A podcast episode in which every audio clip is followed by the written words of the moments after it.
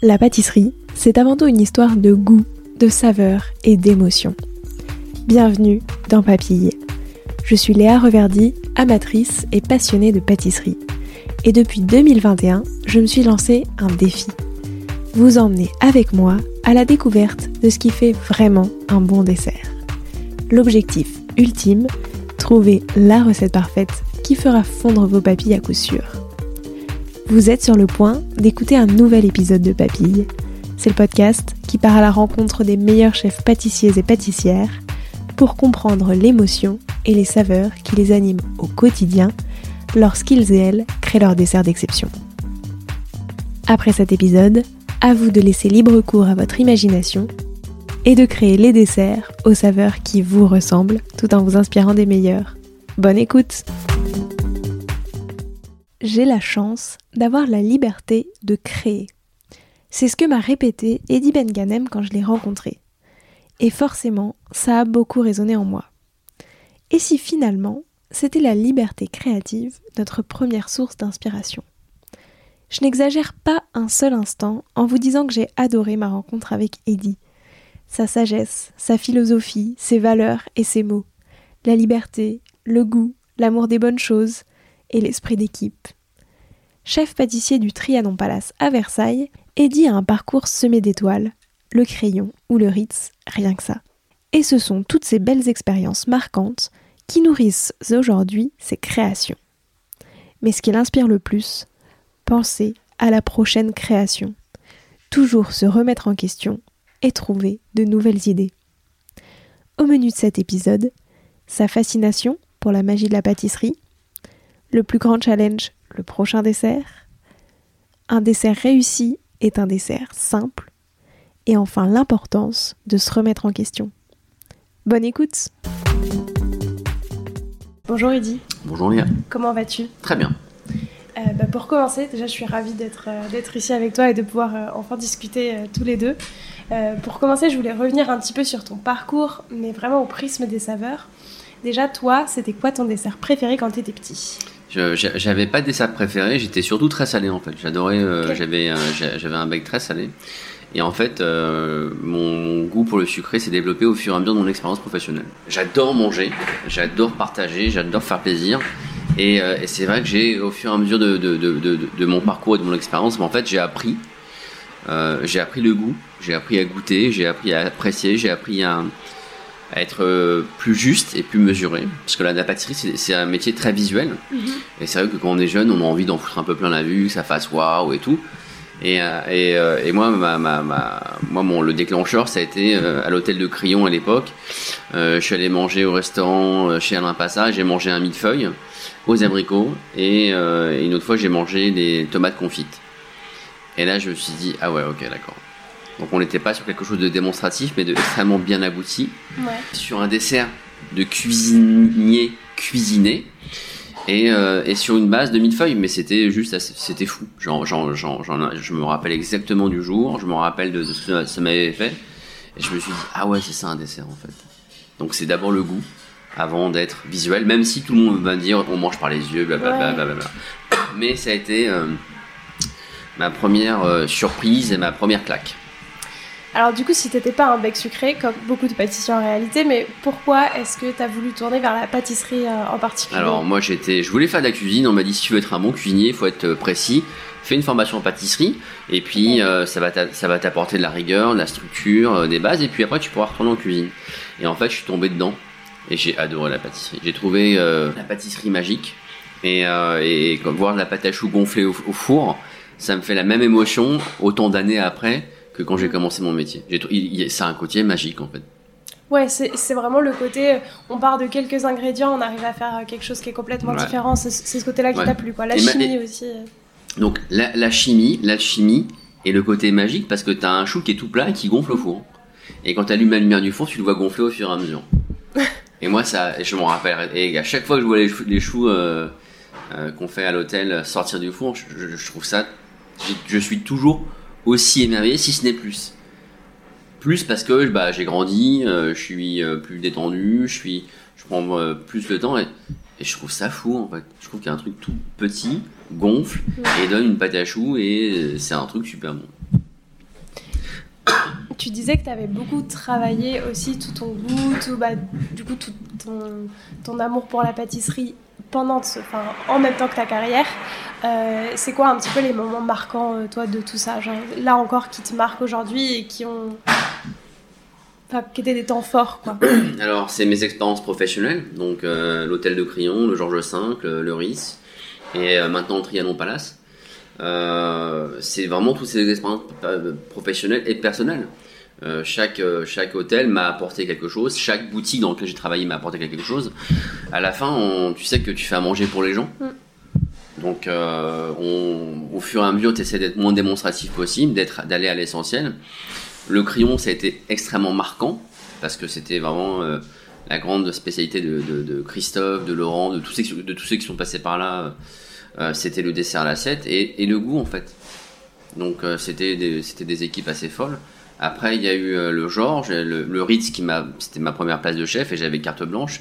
Donc, comment créer une identité gustative et visuelle en étant jeune pâtissier à 27 ans et puis te dire bon bah écoute, fais ce que tu veux, fais-toi plaisir.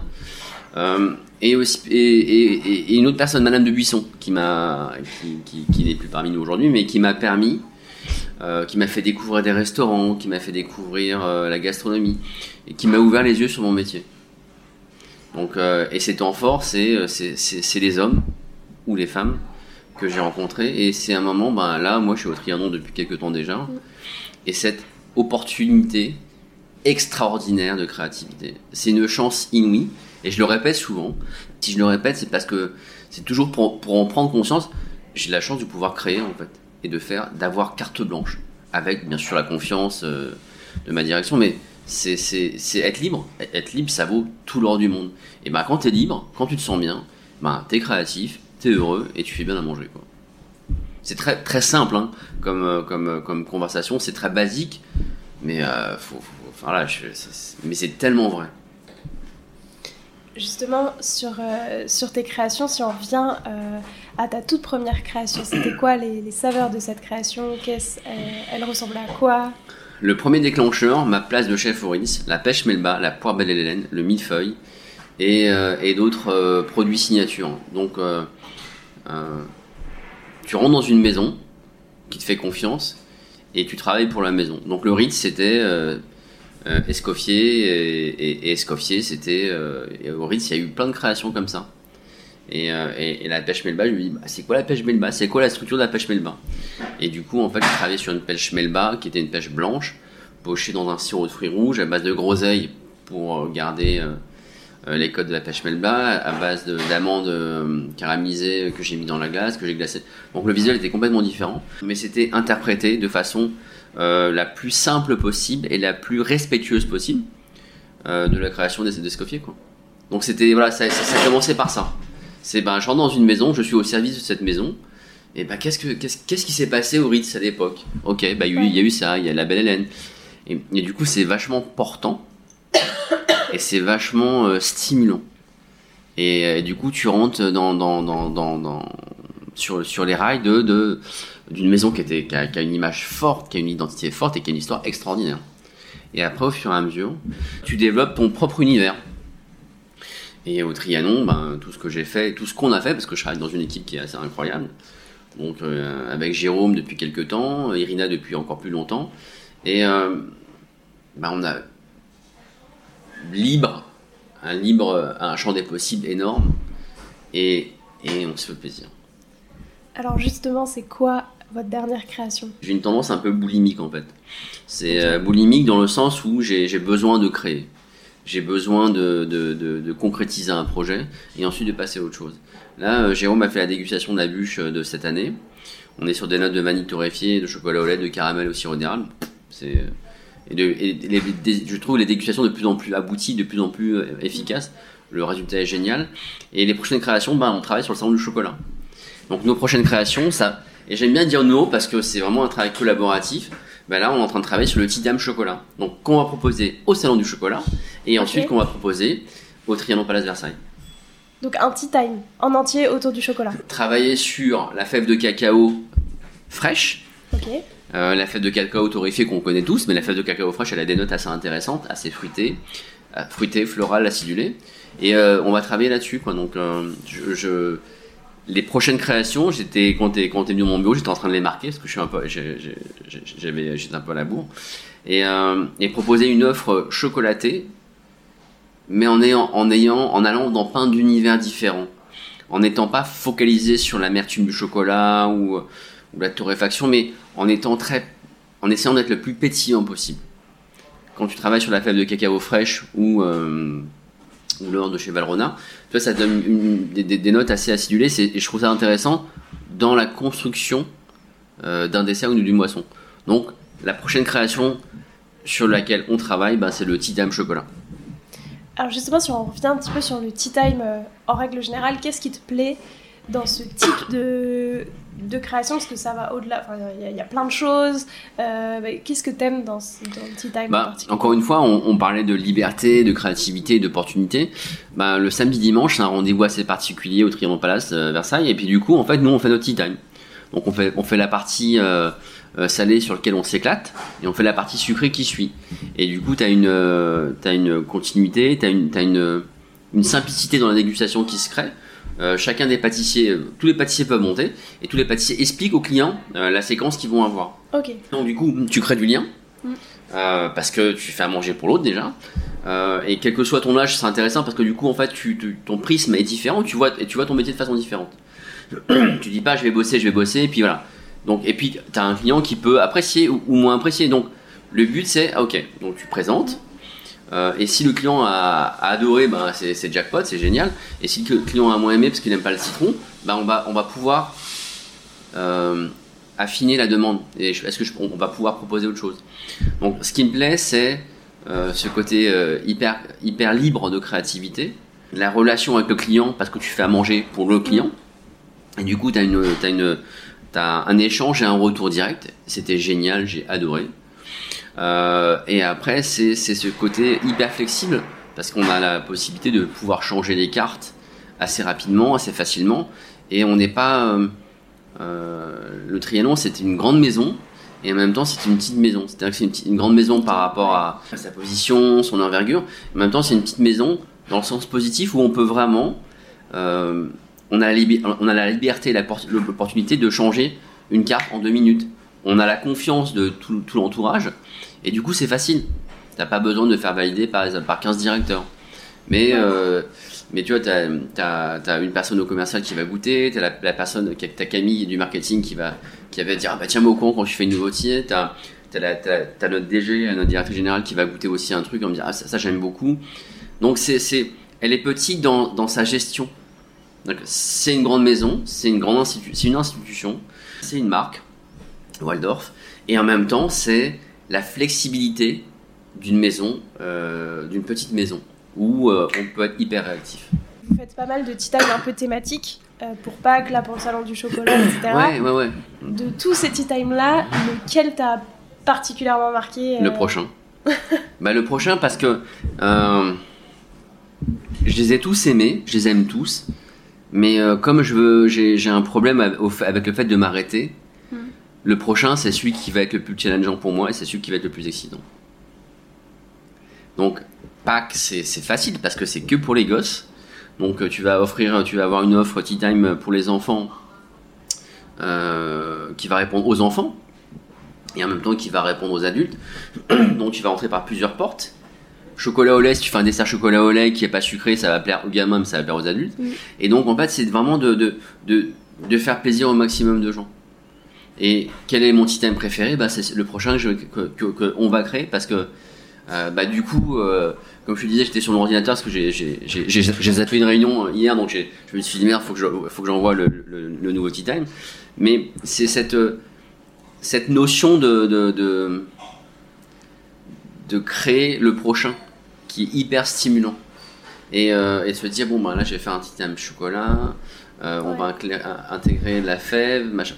Et, et du coup, euh, je claque, le cerveau est en ébullition et c'est vraiment ça, c'est vraiment le prochain événement euh, qui, qui, qui tient en haleine et qui est, qui est hyper excitant. Parce que pour moi, le passé, c'est le passé. Et même si le passé, bah, c'est bien sûr que c'est important. Mais ok, ça c'était bien. Qu'est-ce qu'on peut faire de mieux? Et en plus, tu sais, quand tu manges un dessert euh, au mois de juin ou juillet où il fait chaud, c'est pas la même sensation que quand tu le manges euh, au mois de septembre ou d'octobre.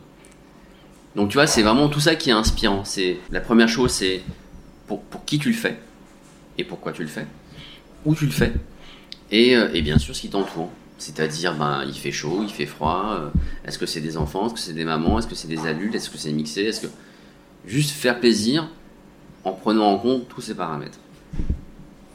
Alors, depuis tout à l'heure, tu me parles beaucoup de la liberté qui te, qui te permet de créer, que tu adores créer tout le temps, etc. Qu'est-ce qui t'inspire?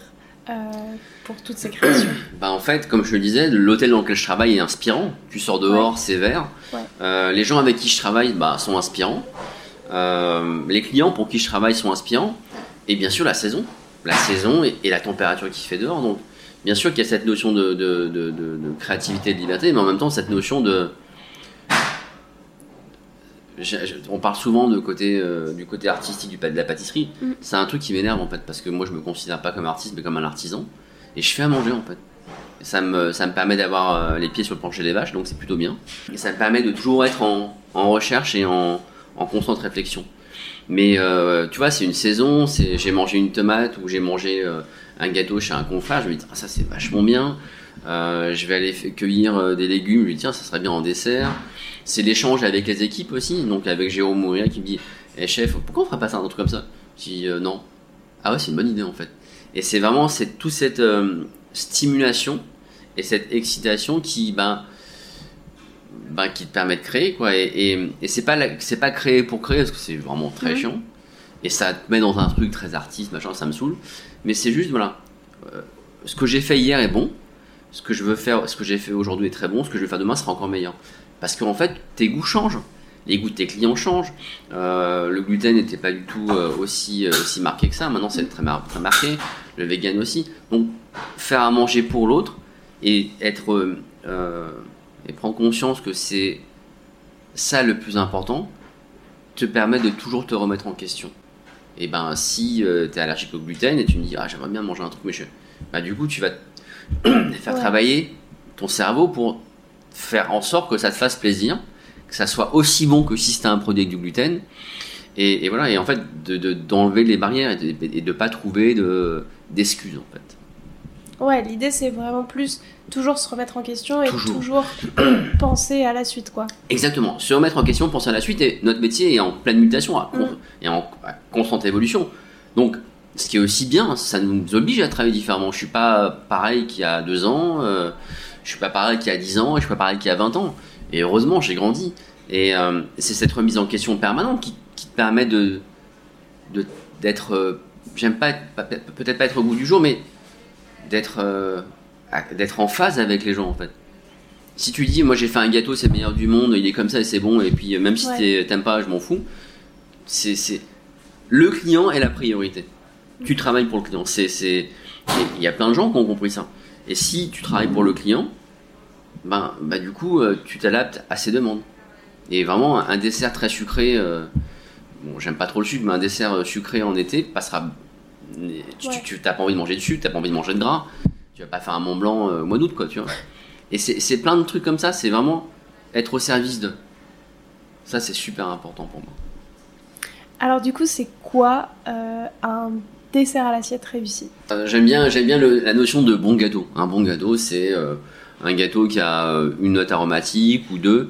C'est un équilibre. J'aime pas trop le sucre, donc bah, je J'aime pas trop les desserts trop sucrés, mais un dessert réussi, c'est quelque chose qui a été fait avec plaisir déjà.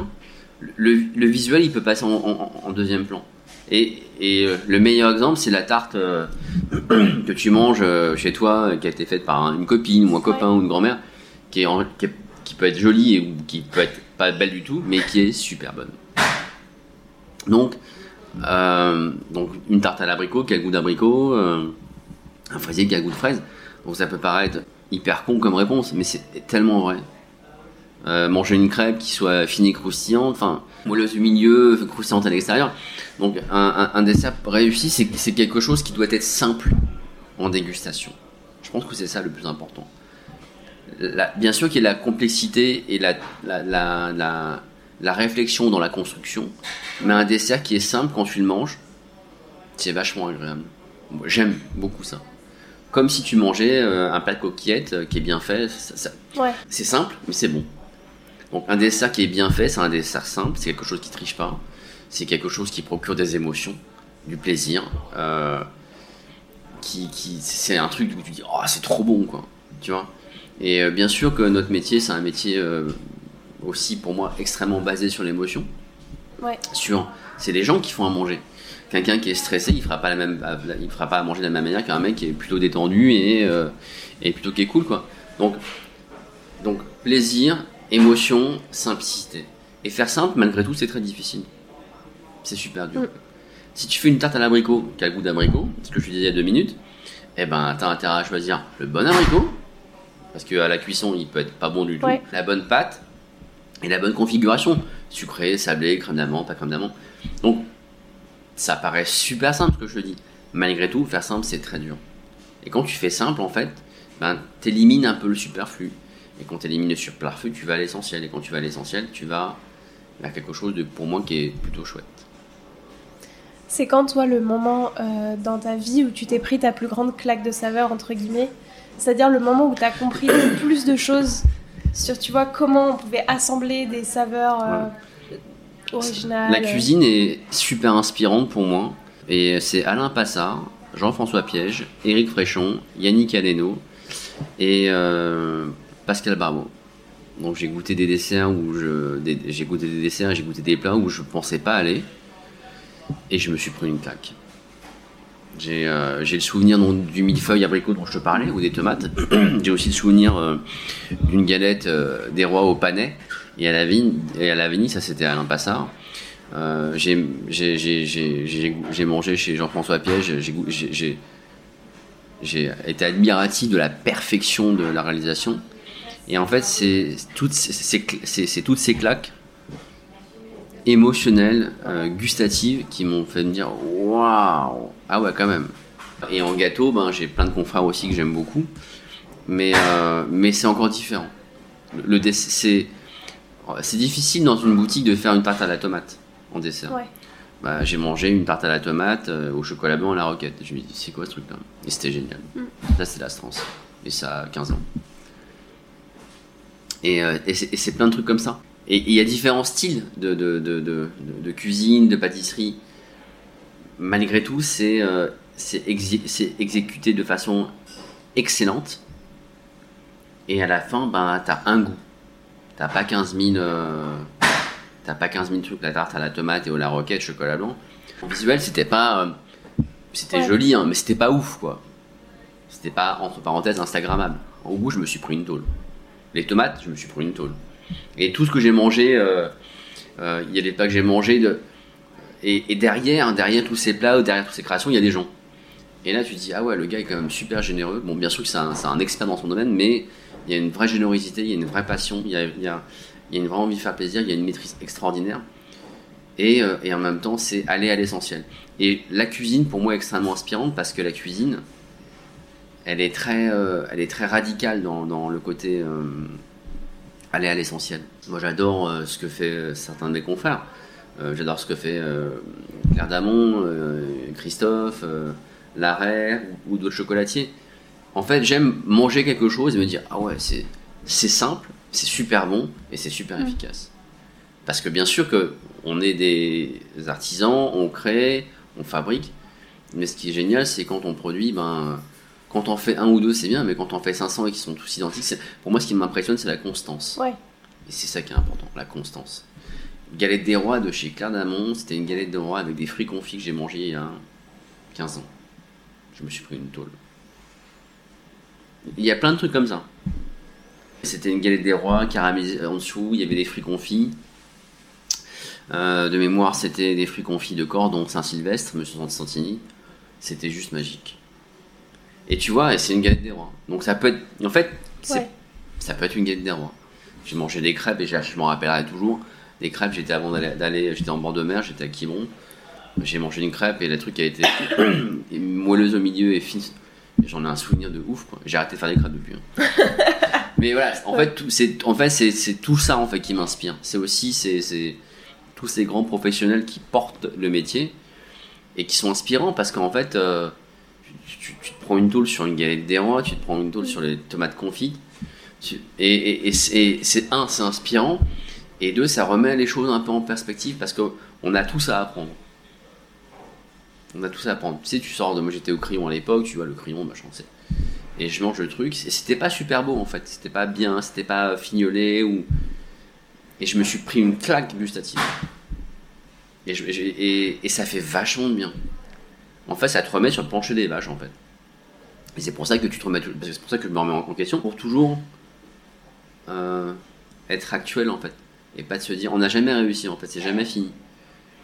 Et, euh, euh, et ma prochaine claque, et ben, ça sera sur un truc auquel je m'attends, je m'attends pas et, et je vais manger un truc d'un confrère et lui dire Oh la vache, c'est une tuerie ce truc là. Donc voilà, simple, efficace et aller droit au but. C'est comme ça que tu te remets en question en allant goûter des desserts d'autres pâtissiers Pas forcément en allant. Donc, je- je- je- donc on, on- on les goûte et on se fait des dégustations, toujours pour, être en constante réflexion.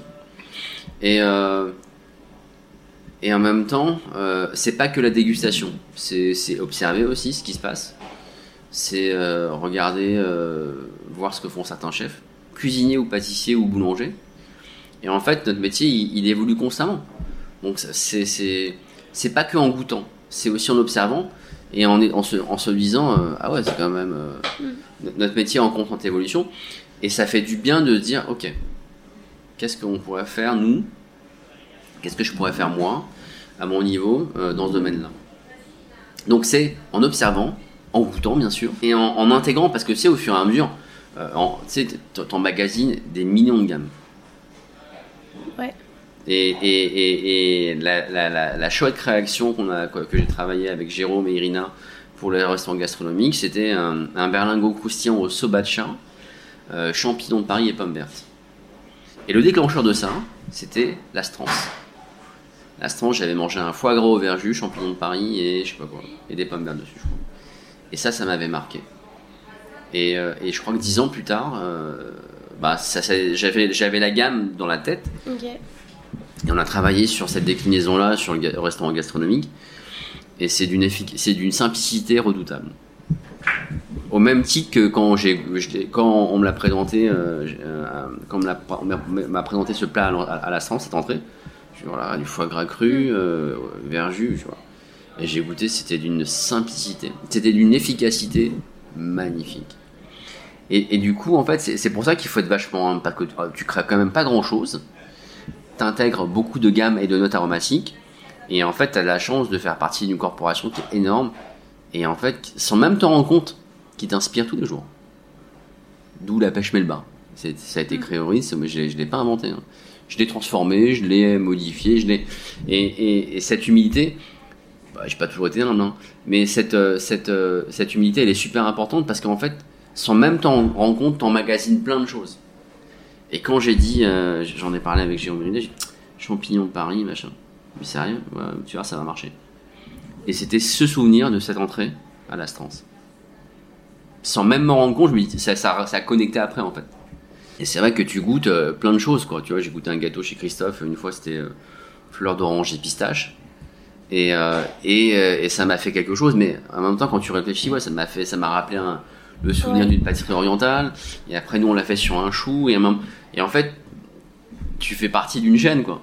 Et tu fais partie des, des êtres humains. Et donc, c'est, c'est- quand, quand tu arrives à, à- à savoir d'où vient, euh, d'où, d'où vient l'origine, je trouve ça génial. Donc tu vois, non, là, là, tu vois, tu as un dessert avec une boule, c'est une boule en sucre soufflé, euh, mais la, la boule en sucre soufflé, elle est pas intéressante. Elle sert de support et de contenant. À l'intérieur, tu as un praliné noisette, tu as une émulsion noisette, tu as des noisets caramélisés. Et l'idée de base, c'est le bonbon praliné feuilleté. Je sais pas si tu connais. C'est un tout petit bonbon comme ça, euh, comme un sucre d'orge, euh, qui contient des couches de praliné, euh, des couches de praliné, et en fait qui est, qui est- qui est- qui est- tiré comme ça. Et en fait, quand tu croques, c'est c'est une texture de feuilletage, et c'est hyper croustillant. Et l'inspiration, c'était ça. Et à la base, la boule en sucre soufflé, c'est Christelle Brouillat au Précatelan, et ça a 20 ans, quoi. Donc tu vois, tu, tu, tu crées, tu t'assembles, tu, tu, tu, trouves des énergies un peu à gauche, un peu à droite, mais t'inventes rien. Et, le, point de, départ, c'était ce bonbon praliné feuilleté que tu manges. donc quand j'étais gamin, donc c'était quand même il y a longtemps. Et ça croustille, c'est feuilleté, c'est praliné, c'est sucré. Et c'est un peu salé. Je sais pas si c'est un peu salé. Et cette coque en sucre était un contenant et apportait cette, cette note croustillante de sucre euh, dans le dessert. Ça représente quoi pour toi la pâtisserie? Euh, Ça représente euh, une grande partie de ma vie. ça représente un moyen d'expression. Mm. Donc qui je suis. Aussi un, un, moyen pour dire un moyen, un moyen pour dire merci en fait. Parce que tout ce que j'ai et, que je donne, à un moment on me l'a donné quoi. Et donc en fait, euh, je, me sens très très chanceux. Je pars souvent de liberté, machin machin, mais je me sens super chanceux. Je me sens chanceux de pouvoir euh, euh, créer, d'être aussi passionné. Tu fais pas exprès, hein, tu sais, les gens me disent que es passionné, je dis ah bon? C'est c'est une grosse. C'est la pâtisserie, c'est moi en fait. Je suis une partie de. C'est et c'est fou de pouvoir exprimer plein de choses à travers un gâteau, euh, une mignardise, un chocolat. Et euh, euh, c'est hyper sensible, c'est hyper affectif, c'est hyper émouvant, c'est hyper touchant et c'est juste génial. Quoi. Et quand tu t'affranchis un peu de tous ces codes ou quand tu te sens de plus en plus libre, parce que tu prends un peu d'âge aussi, en fait c'est un moyen d'expression de ouf. Quoi. Et tu te dis, j'ai trop de la chance. J'ai tellement de chance de faire un métier que j'aime. Hmm et faire partie d'une corporation aussi forte. Quoi. C'est, c'est, c'est, c'est, moi, je vais pas bosser le matin en fait. Je vais m'amuser. c'est, euh, c'est, une, c'est une passion. Bon, après, j'aime, j'aime, beaucoup de choses. Donc, euh, mais c'est une très grande passion et c'est vraiment un moyen d'expression. Je, je, suis, je suis à l'aise donc j'arrive facilement à exprimer. Ouais. Et de quoi est-ce que euh, tu es profondément convaincu? Je suis convaincu qu'il faut être honnête. Euh, je suis convaincu qu'il faut, être ancré dans le sol parce que je déteste la mode. La mode est faite pour euh, ne pas durer. Euh, je, suis convaincu que quand on fait des choses bien, ça marche. je suis convaincu que l'avenir, que la pâtisserie a un avenir de malade. Mm. je suis convaincu que la bienveillance paye. Je suis un vrai emmerdeur. Je suis pas toujours facile avec mes équipes, mais je tiens énormément à elles et j'ai pas de problème à communiquer. Donc je suis convaincu que la communication, c'est le nerf de la guerre. tu peux euh, être bienveillant, on dit ouais, vous me faites chier, c'est pas, c'est pas euh, incompatible. Mais euh, je suis convaincu que c'est des gens qui font les, qui font les, qui, qui font les, les gâteaux. C'est, c'est toute une équipe, c'est et bah, je suis convaincu de tout ça. Quoi. Je pense que c'est j'ai, j'ai confiance en la vie et je pense que l'avenir de la pâtisserie est super chouette et euh, qu'au fur et à mesure, ben, euh, ben, on a tous eu des apprentissages différents. Notre métier a vachement évolué. Et, euh, et, bah, du coup, ben, on a besoin d'avoir du sens à ce qu'on On a besoin de donner du sens à ce qu'on fait. Et puis, le côté.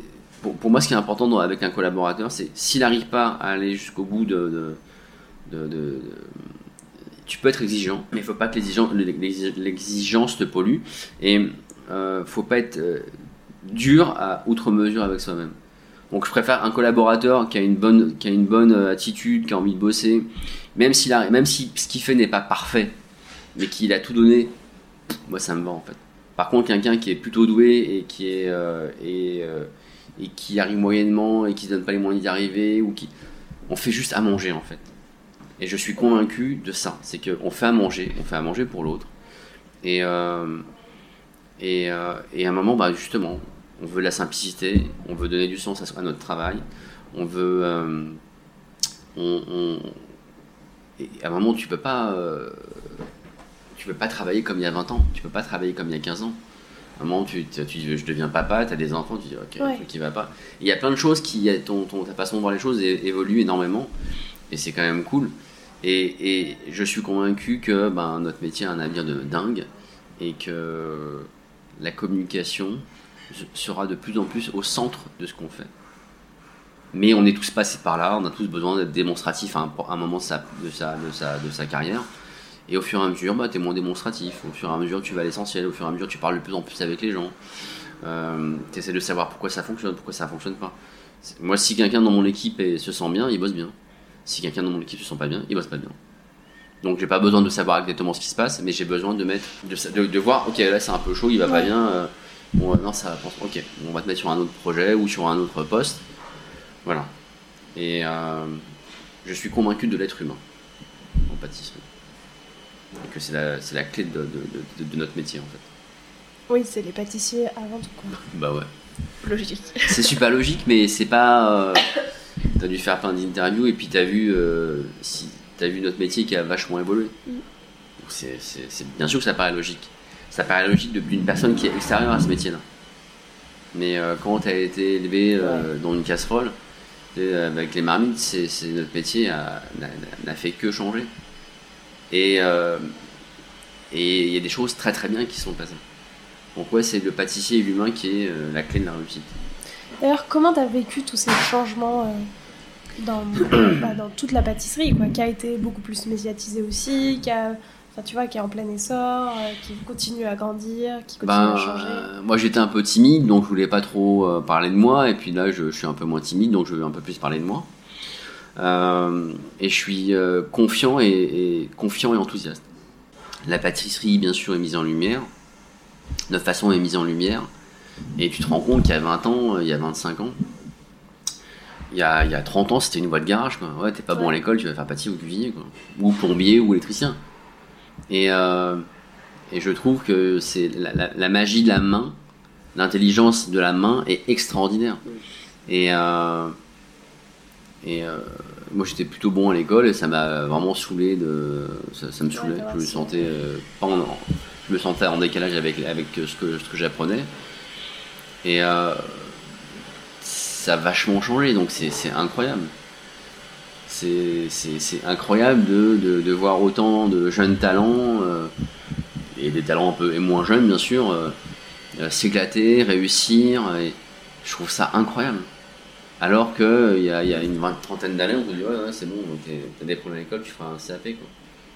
Donc cette revalorisation de, des métiers manuels, la, médiatisation de notre métier l'a, permise, avec des jeunes qui ont des parcours différents, avec des jeunes qui ont, qui ont fait ce, un vrai choix. Donc c'est génial. Donc tu as, des, des, des gamins qui arrivent, des gamins. T'as des gens qui arrivent avec, euh, avec une idée en tête, qui veulent faire ce métier-là, qui ont des diplômes, qui, tu vois, on, on, rentre pas dans ce métier-là comme à l'époque, à 14 ans, à 15 ans, à 16 ans où tu étais vachement jeune, tu étais un gamin. C'est, c'est, ça, c'était difficile. Parce que tu te retrouves avec des responsabilités, tu te retrouves avec euh, de la pression. Enfin, c'est, pas super facile. Alors que là, tu as des gens qui arrivent dans ce métier-là, euh, c'est un choix. Euh, ils veulent faire ça depuis tant de temps. Leurs parents n'ont pas dit non, c'est bien, il faut faire des études, c'est mieux. Ok, d'accord, bah fais ça, après tu feras ça. Et en fait, du coup, c'est quand même. C'est, fou. Donc tu te retrouves avec des gens qui. tu as des gens qui font des reconversions à 30 ans, 40 ans, 50 ans. Ouais c'est magique. Bien sûr, des fois, il y a un décalage. Il se peut que les gens, euh, bah, ça soit un peu trop difficile, ou ça soit, euh, ils s'attendaient pas à ça. Et faire des gâteaux à la maison, c'est pas la même chose que faire des gâteaux en production. Mais euh, c'est un vrai choix. Et, ça, ça nous fait tous du bien, quoi. On, fait un, un, métier de magnifique. Et il m'a fallu beaucoup d'années avant de prendre conscience à quel point mon métier était magnifique. Donc bah, tout, ces, tout, ces, tout cet euh, changement, tous ces changements et toute cette évolution a fait en sorte que je me suis euh, a fait en sorte de, que je prenne conscience. Donc j'ai grandi aussi avec mon métier. Quoi. Et quel conseil est-ce que tu donnerais au Eddy qui commençait la pâtisserie et peut-être un conseil tu vois qui peut être plus général et s'appliquer à communiquer, parler. Donc euh, si t'as un problème, faut que tu le dises. Si tu n'y arrives pas, faut que tu le dises. Si tu as peur, faut que tu le dises. Si tu as peur de pas y arriver, si tu as peur de, si as peur de, l'échec, faut, faut en parler en fait. Et que t'es pas seul. Bah merci beaucoup. Merci. Merci à toi. Euh, pour terminer, je voudrais revenir un petit peu. Enfin, je te propose de te prêter au jeu pardon, du questionnaire de Proust des saveurs. Déjà, si toi t'étais une saveur, tu serais laquelle? Le chocolat. Parce que c'est super complexe. Et en même temps, c'est extrêmement simple extrêmement complexe parce que tu pars de la fève fraîche qui a un goût, la fève torréfiée qui a un autre goût, le chocolat qui a un autre goût, le lait, le blanc, le noir, le chocolat. Simple euh, en apparence et extrêmement complexe C'est ce que tu vas montrer aussi dans ton tea time, ce côté, enfin cette ambivalence. Cette simplicité. Et dans ton, dans un, dans un, quand tu fais un truc pour quelqu'un, faut juste, faut pas que le, le client sente la complexité, parce que c'est hyper prétentieux déjà. Et la, la, la, technique est au service d'eux, donc faut, ça doit pas, ça, ça, ça, ça, doit pas se voir. Mais euh, pas cette ambivalence, mais cette complexité du blanc, du noir, du lait, de la fête. Machin. Voilà. Donc c'est, je pense que c'est, c'est sur cet axe-là qu'on va travailler. Euh, si tu devais plus utiliser, enfin, faire qu'un seul type de dessert pour le reste de tes créations, ce serait quoi? Entre des tartes, des choux, des, enfin, des éclairs, peu importe. des tartes. Des tartes. Voilà. Parce que c'est aussi, euh, c'est aussi un souvenir. Euh, et, euh, et, et, et la, la- la pâte à choux, par exemple, c'est extrêmement technique. Et alors que la, tarte, elle est, c'est un fruit. Ça peut être un fruit et un, et un support. Et avec ça, tu peux faire un truc de malade. Donc ça peut être euh, la fameuse tarte chocolat blanc, euh, tomate roquette, ça peut être euh, la tarte à l'abricot, enfin une tarte aux pommes. En fait, c'est en apparence extrêmement simple, ça peut être très joli, mais c'est surtout super bon. Et c'est un produit dont je me lasse jamais. Parce que tu as une base, une pâte et un fruit. Ou un légume. Mm. Mais t'as pas grand chose en fait. Donc je trouve que c'est très efficace en termes de. C'est vraiment un truc. euh, et quand je fais des gâteaux avec les filles, je fais une tarte. Ok. Tu sais, tu prends la pâte, c'est Oui, en une plus, tarte. euh, ouais. C'est une tarte, ouais, une tarte. Euh, c'est quoi la dernière saveur que tu as découverte et aimée? Euh, je je t'avouerai que la, la, la, la fève de cacao frais, je l'avais goûté il y a quelques années déjà, à Madagascar. Je l'ai regoûté là sous un autre format.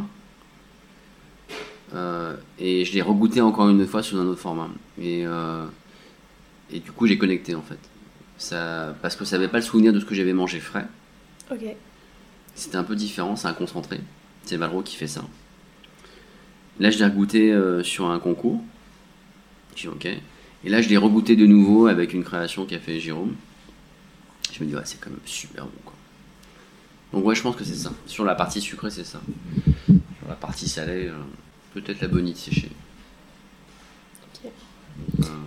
Euh, C'est quoi toi ton péché mignon? Ce que j'aime manger, Ouais. voilà, j'adore le poulpe et j'adore les rideaux. Pas ensemble quand même. C'est- Si, ça va. Ça peut être Ah ouais. mal. ça. Et anguille fumée. L'anguille fumée, elle arrive là, elle est pas loin. Mais j'adore la texture du rideau, j'ai j'ai- croustillant, fondant mis à, à l'intérieur. Et le poulpe. Oh, j'adore ça. Ouais, les deux.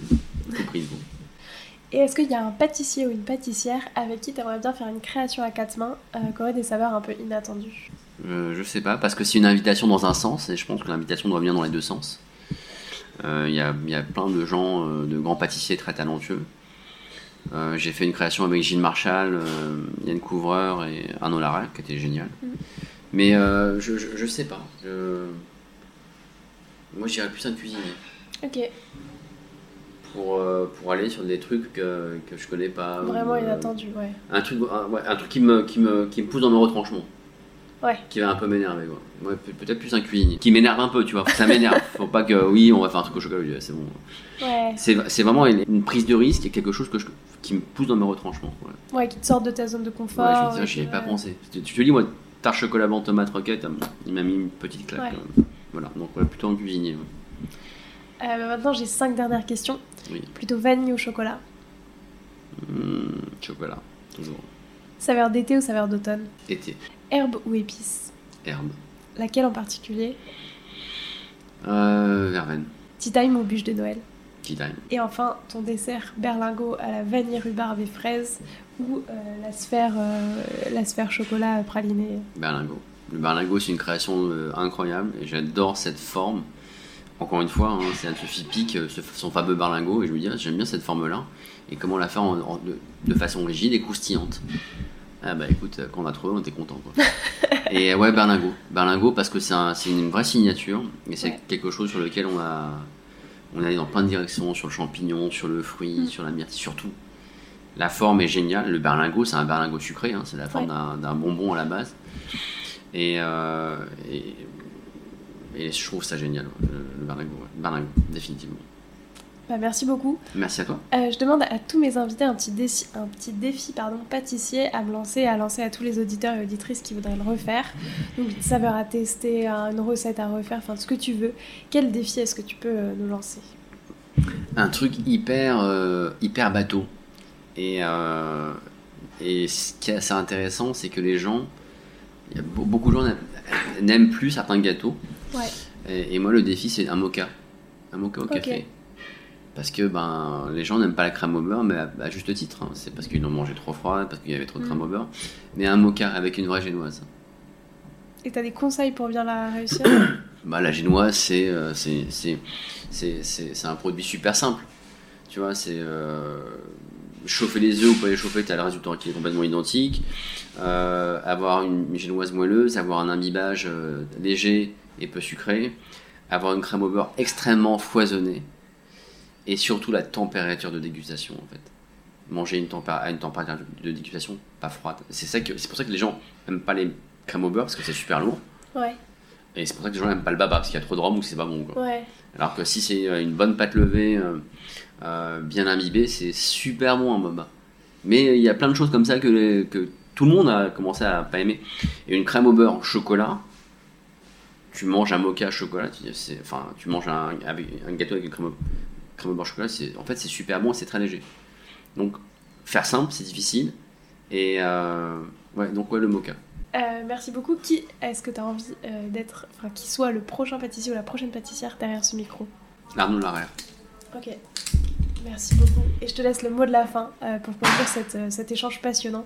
Qu'est-ce que tu voudrais dire pour clore cet épisode? Donc, profiter, de bien profiter de la vie, de faire confiance à la vie, de vous éclater, de communiquer le plus possible, de ne pas avoir peur d'essayer, de ne pas avoir peur de rater, de ne pas avoir peur d'avoir du succès. Et, euh, et surtout, lâchez-vous. Quoi. On fait à manger pour les autres. Je pense que c'est ça le plus important. D'être conscient qu'on fait les gâteaux pour les autres et pas pour soi en fait. C'est ça. Ouais. merci, c'était vraiment passionnant. J'espère que cet épisode vous a plu autant qu'à moi et moi je vous dis à la semaine prochaine en compagnie de Karl Marletti. Prenez soin de vous. Alors, quel sera votre prochain dessert? Merci d'avoir écouté cet épisode jusqu'au bout. S'il vous a plu, n'hésitez pas à le partager aux gourmands qui vous entourent.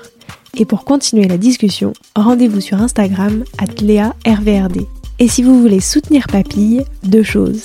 La première, notez l'épisode 5 étoiles sur Apple Podcast et Spotify et laissez un commentaire délicieux. La deuxième, vous rendre sur papillepodcast.com, sans oublier le S de papille, et vous abonner à la newsletter pour être prévenu de la sortie des prochains épisodes. À très bientôt!